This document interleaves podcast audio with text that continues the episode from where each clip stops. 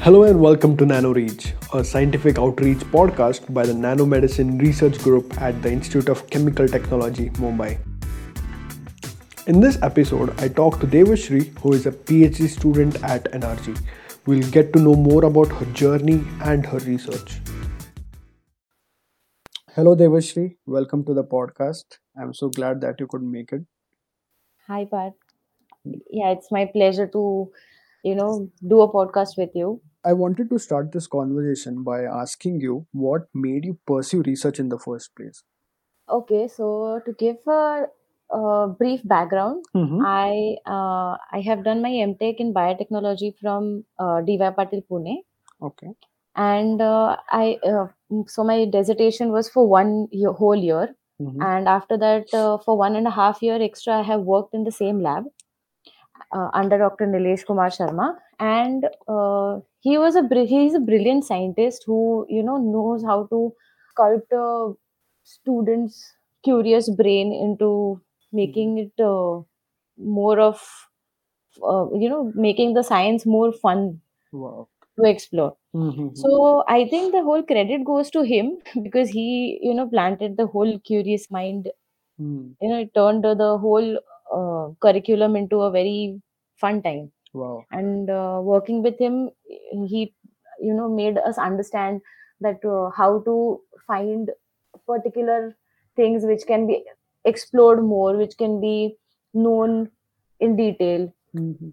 and that sort so i think yeah that raised a lot of curiosity in me the whole phase was very So, like mind blowing for me mm-hmm. so you'd say that your experience as a master student and a JRF it pushed you to pursue a PhD eventually. yes absolutely Okay, nice. So, you know, while I was preparing for this podcast, I went through your Google Scholar profile and I was so impressed by the amount of research you have done on cancer before joining NRG. So, I wanted to ask, like, what aspect of cancer research did you work on? Okay, so um, the whole uh, study was based on uh, analyzing different, um, you know, microenvironments in uh, different cancers. Mm-hmm. Like uh, it was a glioblastoma, it was breast cancer, it was uh, uh, liver cancer. So I have worked on multiple uh, ca- multiple types of cancer cells, and I have checked on uh, different mic- uh, microenvironment and how it affects the uh, established cancer cells and their progression. So my uh, dissertation was com- uh, based on a glioblastoma drug that is Mm-hmm. temozolomide and its effect on a breast cancer cell. So that area was not explored much, Okay. and uh, I actually wanted to see how you know mechanism changes or how the cells react to it. So that was the basic funda that took ahead this research and ultimately led to a number of publications Mm-hmm. but uh, the whole aim was to identify smaller things and focus on them so that uh, you know you make up a good story out of it Yeah. so in cancer per se um, how a cancer adapts in itself in a human body you know uh, we Mm. give multiple uh, toxic treatments to it and yet finds a way to get away with the treatment it still uh, progresses Yeah, it develops even resistance towards the treatment. exactly even a single cell can you know ruin the whole physiology Yes. so the whole mechanism is quite interesting it, Mm-hmm. it is definitely deleterious for the human body but it is very interesting to know how it does that Hmm. So, from a research perspective, it's fascinating. yes So I wanted to ask, like, um, did you aim to do cancer research, or did it happen all of a sudden? Like, what was the story behind cancer research?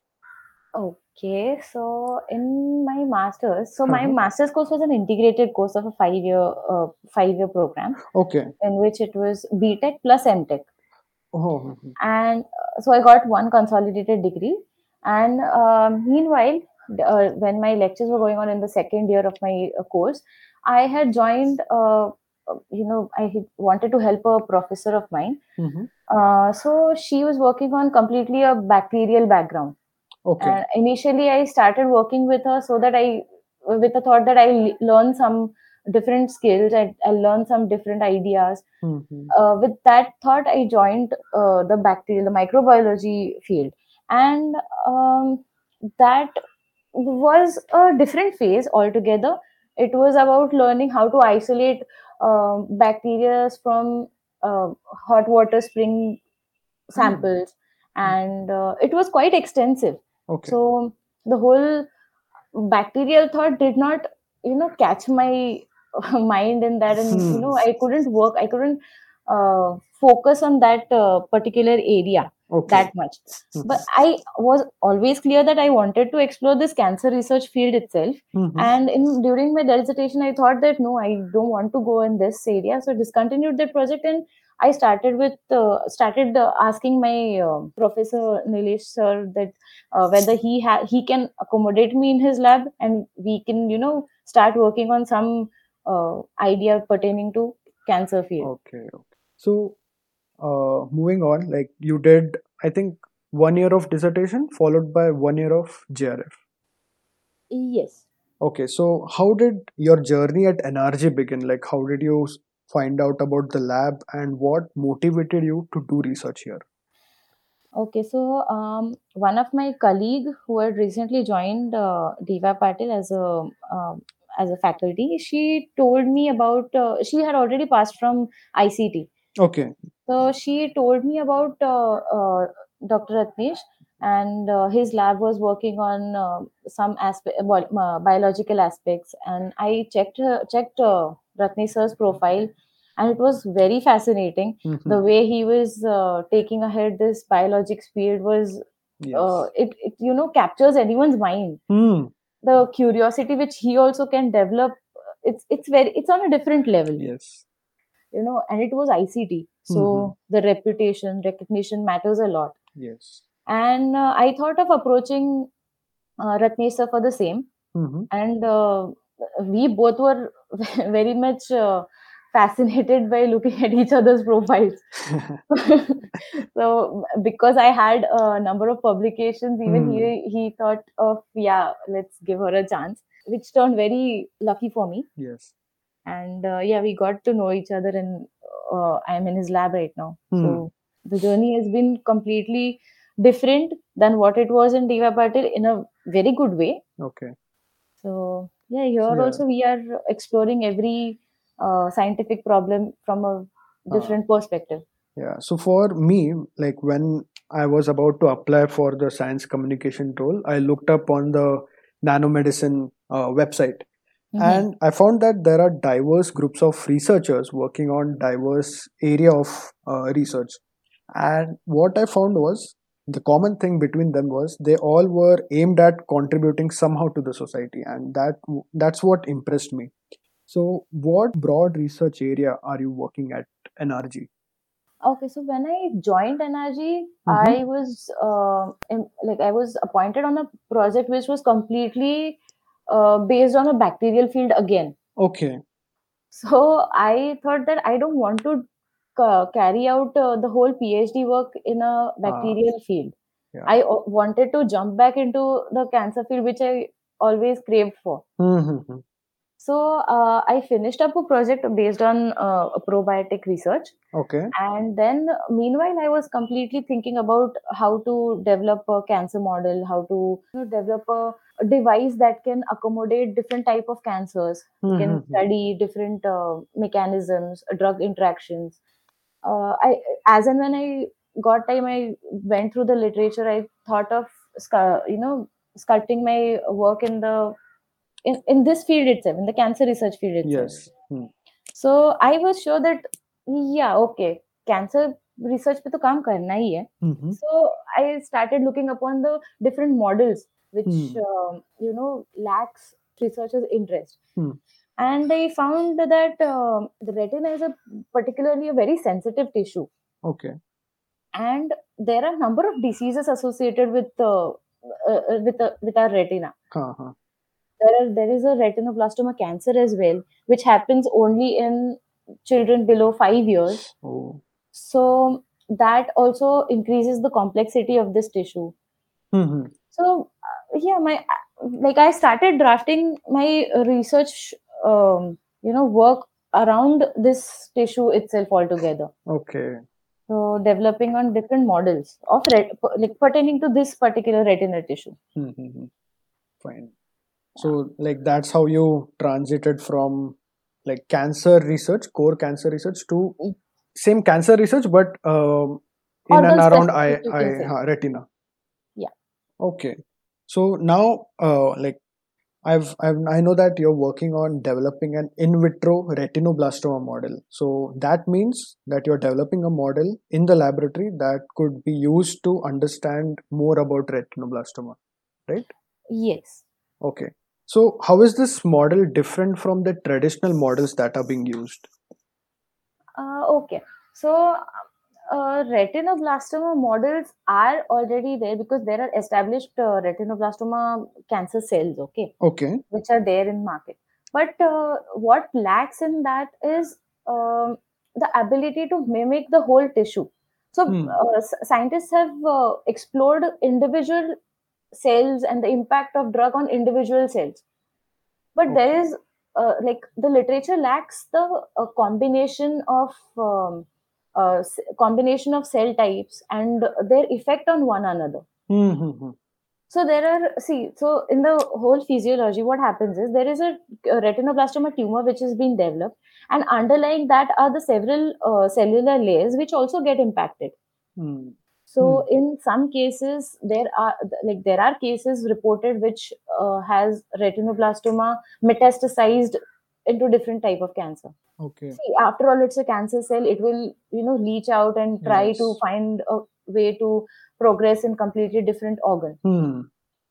so i wanted to explore how we can develop a consolidated model where we can study the drug interaction the effect of uh, like cell to cell type how how they affect uh, different uh, cell, cell types how metastasis can occur if we Hmm. can replicate that thing here then probably we can you know look ahead into um, a, a- larger picture would be to save animals that are used in preclinical studies Okay. Hmm. so with that thought, uh, we tried to develop a triple culture model in for a retinoblastoma uh, cancer.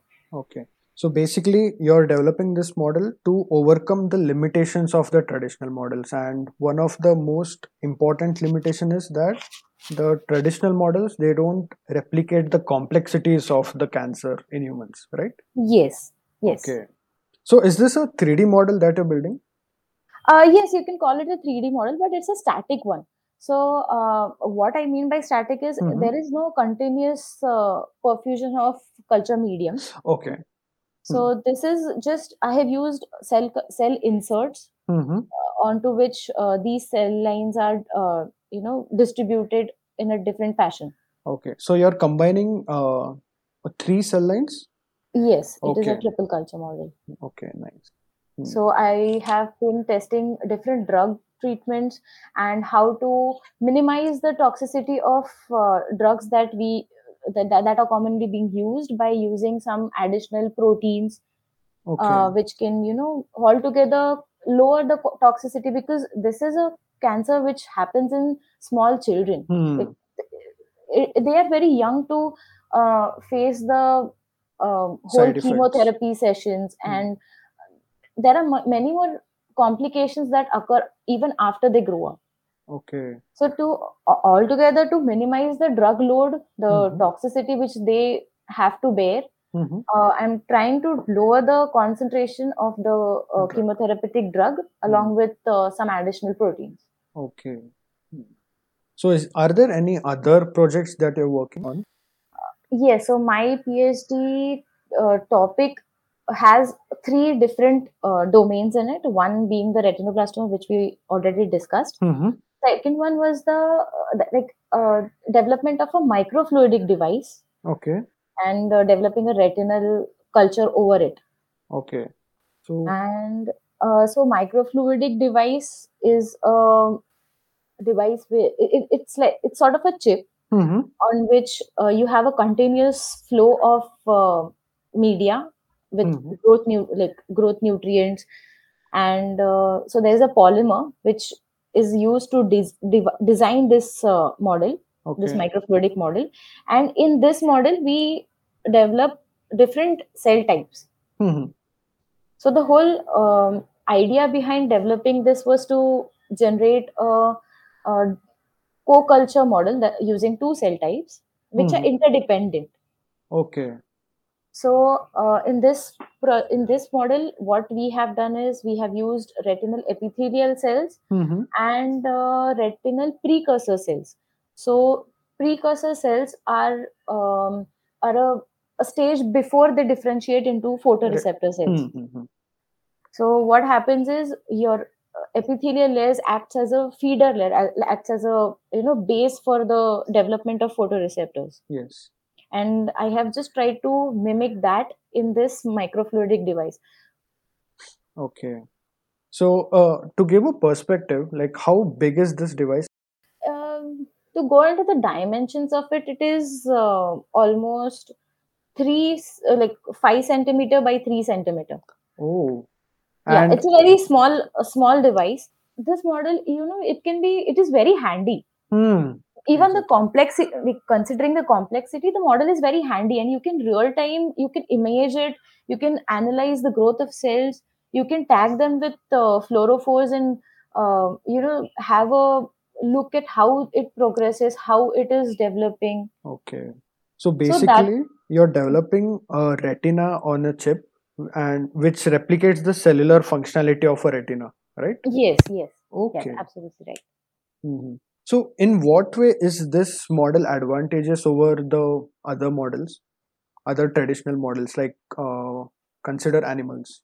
The uh, main significance of using a microfluidic uh, approach here hmm was to uh, enable a continuous flow as it is been uh, seen in the human body, human Yes. physiology. Hmm. So we are just trying to replicate some uh, parameters that are uh, similar to the in vivo conditions. Hmm. So we are trying to see if the gaseous exchange, if the exchange of nutrients, the growth factors, uh, you know, assessing the cytokine profile, if it is possible in this microfluidic device hmm and it can be replicated to a uh, a proper tissue which is uh, you know functioning Hmm. in a human body. So we are just trying to see whether uh, if the cells are sub, uh, subjected to stress, Hmm. is it actually showing the effect as it is showing in the human body or not? Oh. So how exactly cells react to uh, a specific uh, Stress. uh, growth factor Oh. or uh, Mhm. a stress which we give it Okay. so all the parameters can be monitored on this smaller device and what it will happen is if we are able to mimic every parameter here this Mhm. can be scaled up and uh, many of the biopharma companies can you know easily use it Hmm. for if you if say you have 10 drug molecules Okay. so you can you can directly put an array of experiments where you have 10 devi- 10 different devices te- with respective uh, controls in comparison hmm and you can just test your drug then and there Right. so your time is saved your uh, your uh, cost is like cost for Hmm. building up every uh, assembly is saved and your um, resources are also saved Right. Mhm. so usually what happens is in pharma companies they use uh, like they put a drug for a preclinical study wherein animals are used to test these different type of drugs Mhm. so after the drug treatment the animals have been sacrificed to understand what happens in their physiology they are the whole the particular organ in which the uh, drug is subjected or drug interaction has to be understood has to be studied Mhm. it is sac- the animal is sacrificed and the organ is studied Yes. so what we can do is we can just like this technology can eliminate this preclinical studies altogether Hmm. once it has been completely validated Yes. Right. And what's your third objective of the PhD project? Okay so third objective per, uh, like pertains to uh, another retinal disease Okay. so the first objective was retinoblastoma it is already a diseased model Yes. okay the second one was to develop a microfluidic uh, model Mhm. whe- uh, wherein we use uh, epithelial cells and the growth factors from that to make the precursor retinal precursor cells differentiate into different type of photoreceptor cells Okay. And the third one was uh, regarding a disease called amd that is age related macular degeneration Mm-hmm. and uh, this disease happens due to accumulated stress signals along the uh, as and when the age increases above 50 or 60 years of age Hmm. a human body starts to deteriorate and the coping mechanism is also compromised Yeah. so when the stress signals accumulate and uh, usually they are flowing into your system but the bigger tissues might bigger organs might not respond to it uh, that in in a in like causing that much of a complexity Mm-hmm. but uh, these complexities are seen to be affected to uh, in our retina so what happens is uh, as and when these um, stress accumulates and you know targets a spec- specific retinal tissue Mm-hmm. Here it is found that the vision is compromised and this is a progressive disease Okay. So it could lead to blindness as well. yes it le- leads to blindness vision loss because what happens is they these so our photoreceptor layer is very sensitive Hmm. so um, it is like even in day to day life if you can see after a st- whole stressful day your eyes get stressed after looking at a screen Right. or at some bright light Hmm. your eyes get stressed at the end of the day Mm-hmm. so you can feel that stress so that is when your retina is trying to recalibrate itself and you know uh, say that okay we have to f- perform our uh, uh, fu- functions properly Mm-hmm. and the next morning you're fine when you have the particular rest Yes. Yes. Yes. so what happens is the stress signals the light be it light be it lifestyle changes these stress response what it does is it uh, it goes and uh, directly acts your photoreceptors layer Okay. and they start disrupting this layer from the base layer that is the epithelial layer Mm-hmm. so then what happens and photoreceptor cells they have very um, lesser precursor cells to regenerate themselves Okay. So then they don't grow back as fast as yeah they cells. don't grow back and at the at a later age 60 or 65 70 so at that time the body do not have enough cells to regenerate itself Yes. Hmm. so that is when your whole body starts aging so when it starts aging you don't have any reserved cell bank that you know will regenerate every every cell of your tissue Right. And once it has been compromised it's, it cannot be grown back easily Mm-hmm. so even at that stage the drug treatment whichever uh, uh, you know doctors prescribe Mm-hmm. might not be useful or might not help in regaining back the vision that has been compromised Hmm. so what we are trying to do is we are trying to replicate the same model uh, Okay. which is there for uh, age-related macular degeneration, that is AMD. Hmm. We are trying to develop the same diseased model so that we can have better uh, prognostic and curative way for developing multiple drugs that can scavenge these um, stress signals. Okay. Mm-hmm. So even uh, is this a 3D model as well? Uh, then no, this uh, yeah, it is a 3D model because it is a co-culture model, and uh, you know um, there is development of different uh, lipid layers between these cell uh, two two cell types. Okay. So yes, this is also a sort of a 3D model. It does not involve any scaffold based, Ha ha ha. but it is a 3D model. Like we can visualize it in a Z axis as well. Oh, okay. That's great. Hmm. Yeah. Okay, fine. So, uh, like, so let me just summarize your research, right? Yeah. So basically, you're working on uh, different eye disorders like retinoblastoma, age macular Age related age related macular degeneration. Okay. and the other one was the microfluidic uh, device on which normal retina is being developed. Hmm, hmm, hmm. So what I observe is, um, like through your research, you are developing better models that can potentially be used as alternatives to traditional models like animals. So why Yeah. do you think it is important to have alternative to animals?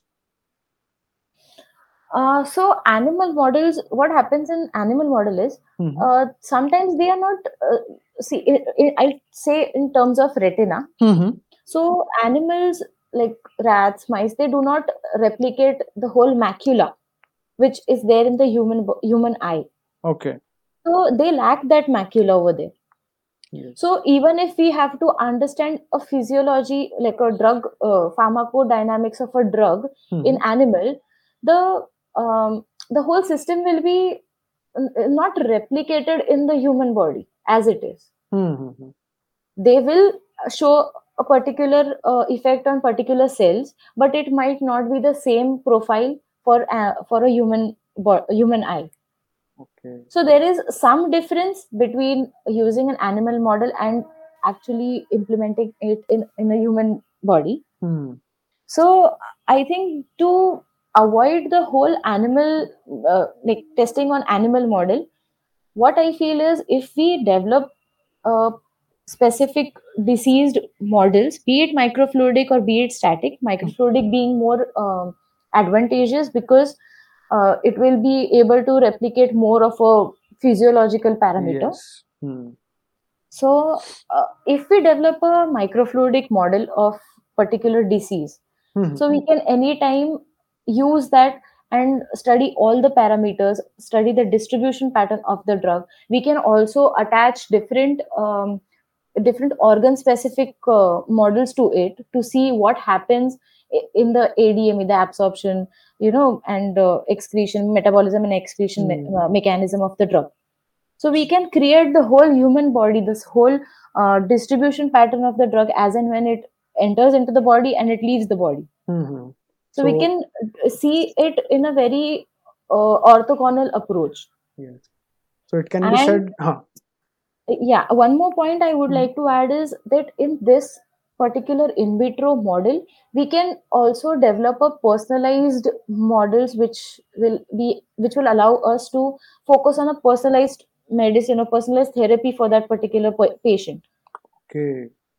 Mhm. so the some of the cells can be isolated it can be cultured it can be grown and it can you know allow us to uh, understand the mechanism for that particular patient and allow us to um, you know pick out like some drugs that are that will act more specifically to towards that patient, Patient. profile Hmm. Yes. Hmm. Interesting. So it can be said that you're developing models uh, which could minimize, uh, you know, animal usage by providing more accurate and predictable results, right? yes yes So, So, hmm, trying like uh, the testing a d- drug on animal model it is very time consuming it requires multiple ethical consents. Mhm, and uh, after that even some like there is a 90 90% chance that a drug might fail hmm, in the in the whole drug development pipeline. And that is what happens. So the failure rate for the for any drug to enter into a clinical trial might decrease if Yes. this technology is used or Hmm. you know uh, you you can have a preliminary understanding as well as and get a detailed mechanism out of it Yep. Hmm. So fine. Now uh, I think uh, I'm done with the research related topics that I wanted to discuss with you. The Okay. next, there are next few questions that I want to ask personally because someday I aspire to pursue a PhD too. Okay. okay So I wanted to ask importantly, how do you deal with setbacks or failures? I don't want to call it failures because it has a negative connotation to it. But as a researcher on a daily basis, we do face with experimental setbacks or certain setbacks in the laboratory. So, and everyone has a coping mechanism to it. So, what's your coping mechanism to experimental setbacks? talking about setbacks um, i think uh, thinking about it from a different angle really helps because see after all we are researchers Hmm. we have that curious mind that if a experiment is failing why it is failing Yes. how it is failing Hmm. so if we have tried it a hundred times and we have failed for 99 times we know what Not not, to to do. and one way how to do it Yeah. though that is just one way it's not that significant we need to replicate it many more times hmm but uh, we are very much sure that we can document a protocol based on how to avoid failures. Right. Mm. so i think uh, uh, dealing with failures is a part and parcel but um, we have a dynamic uh, environment in our lab. Okay. So there are people working in different domains altogether. Hmm. one is one like me i'm working in uh, in a cancer uh, pertaining subject. Another one will be working on a protein characterization subject uh, like, domain. So it is a very wide array of uh, col- uh, like friends and student setup we have here. Hmm. so their insights help a lot in this uh, setback as you said now Mhm. that if i fail their aspect of looking at my failed experiment might be completely different they can they can they can you know guide me not not exactly how the experiment should work Mhm. but they can address a problem from their different angle and Okay. that angle helps us think okay yeah this can also be a a, a way to think about it Hmm. so uh, uh, like considering um, different people's approach to look at that problem also helps a lot Hmm. in this way right that's And, nice to hear huh. uh, interacting going out and clearing your mind does help in a field like ours Yes. Mm. So, you know, the next question is one of my favorite questions that I ask to researchers. So, the question is what is an unexpected skill that you picked up during your research, but this skill has come in handy to you in your life outside a lab? So, in my case, uh, during my master's, I was working on Drosophila to understand growth. And uh, during this time, I used to cook a lot of fly food weekly.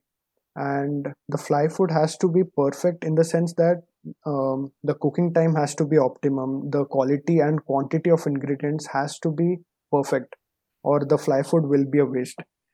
So cooking this meal regularly it has helped me uh, you know obtain or acquire uh, cooking skills that i used because i used to stay away from family. So do you have any such stories that you'd like to share? Um, i would just like to mention one point that Mhm. the throughout my research field what i have learned is every minute detail counts a lot. Like be it time be it your experiments be it anything wow. So um, what happened was uh, in one of my experiments just uh, like working on this development of disease model objective Mhm. uh, i happened to like subject uh, a cholesterol based uh, medium to my cells. Okay.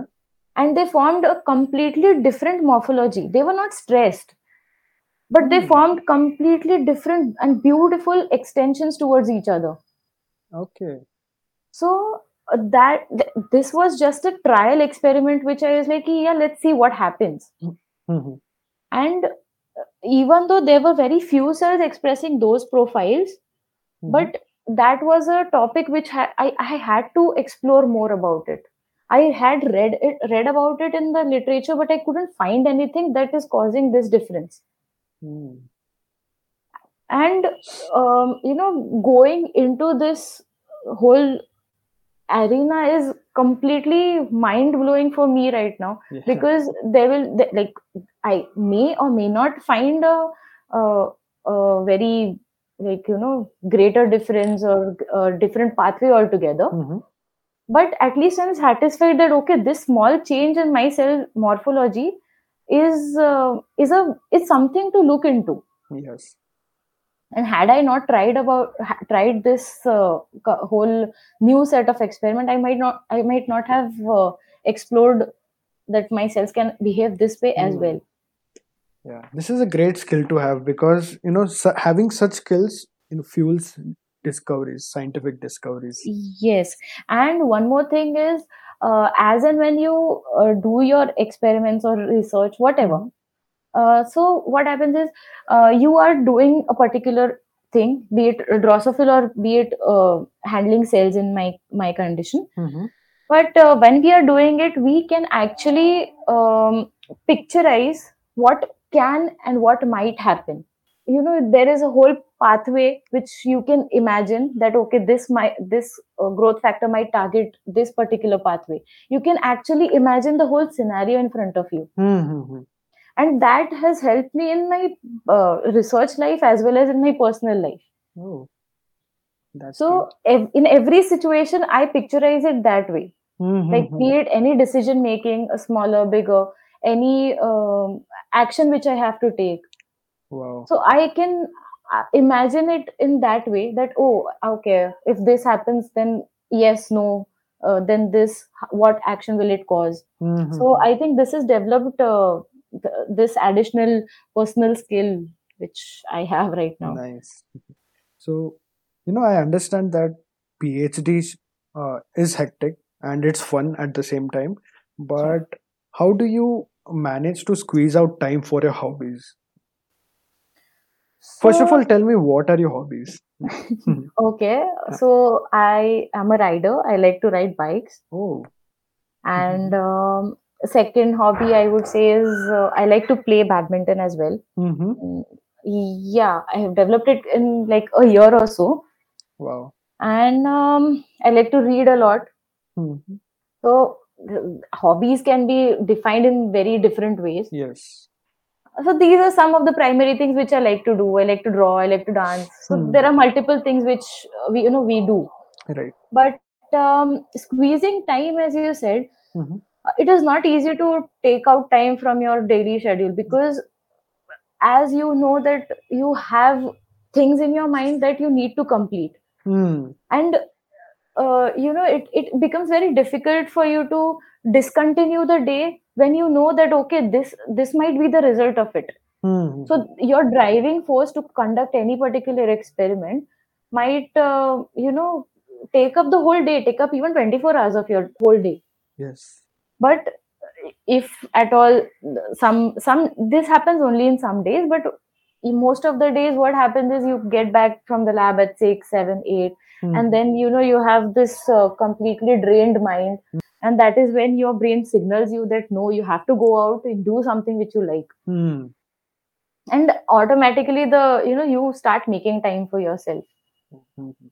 because um, how much ever you love doing your research doing exploring your scientific uh, work but uh, coming out of it and leading a normal uh, no, doing normal activities leading a normal life is also Important. important, Hmm. Exactly. Yeah. So, one final question before we leave. Okay. So, do you have any advice for budding researchers? So my advice would be Mhm. you don't you should not have the fear of failures Mm. it has happened so many times like Mhm. it has happened with me itself okay so that is the learning Hmm. that uh, i am trying to um, analyze a protein its expression but i know it is there but e- even though it is there it's not been expressed Hmm.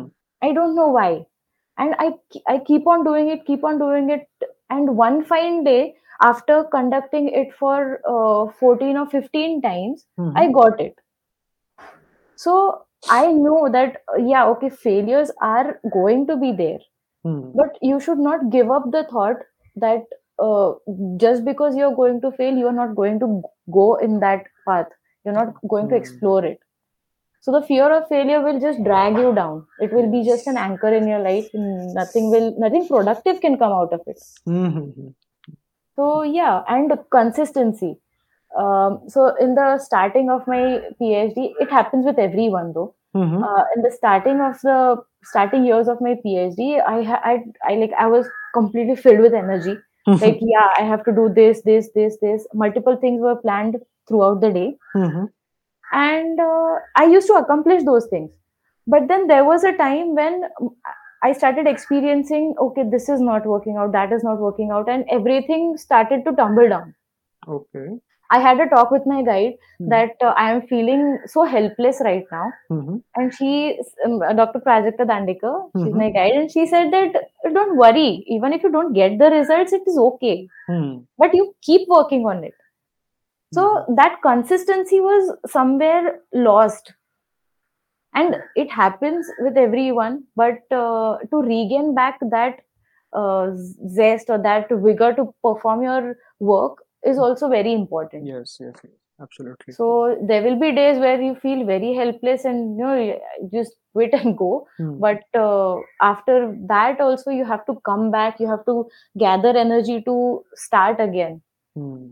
So i think that is the main advice which i would uh, give because it is very important for a phd phd is a very big commitment yes exactly. Hmm. and uh, giving up in a very short notice just because you have experienced a uh, like failures from every aspect doesn't mean you quit it. Hmm, hmm, hmm. you have to uh, you know pass through that whole phase where you prove to yourself and not to the world. Yep wow that's that, that's a great advice thank you. Okay. So, all right. Uh, this brings us to the end of our podcast. Thanks a lot, Devashree, for taking out time, especially on a weekend, and talking to me on this platform. Uh, Mhm. thank you, Parth. That was my pleasure to uh, interact with you. And uh, yes, I enjoyed a lot sharing my views. Yes. So, all the Yeah. best for your Thanks. PhD. Thank Yep. you so much, and wish you the same Yes. for you. every uh, every aspect of your life, rather. Thank you. yeah. Bye. Thank you. Bye bye.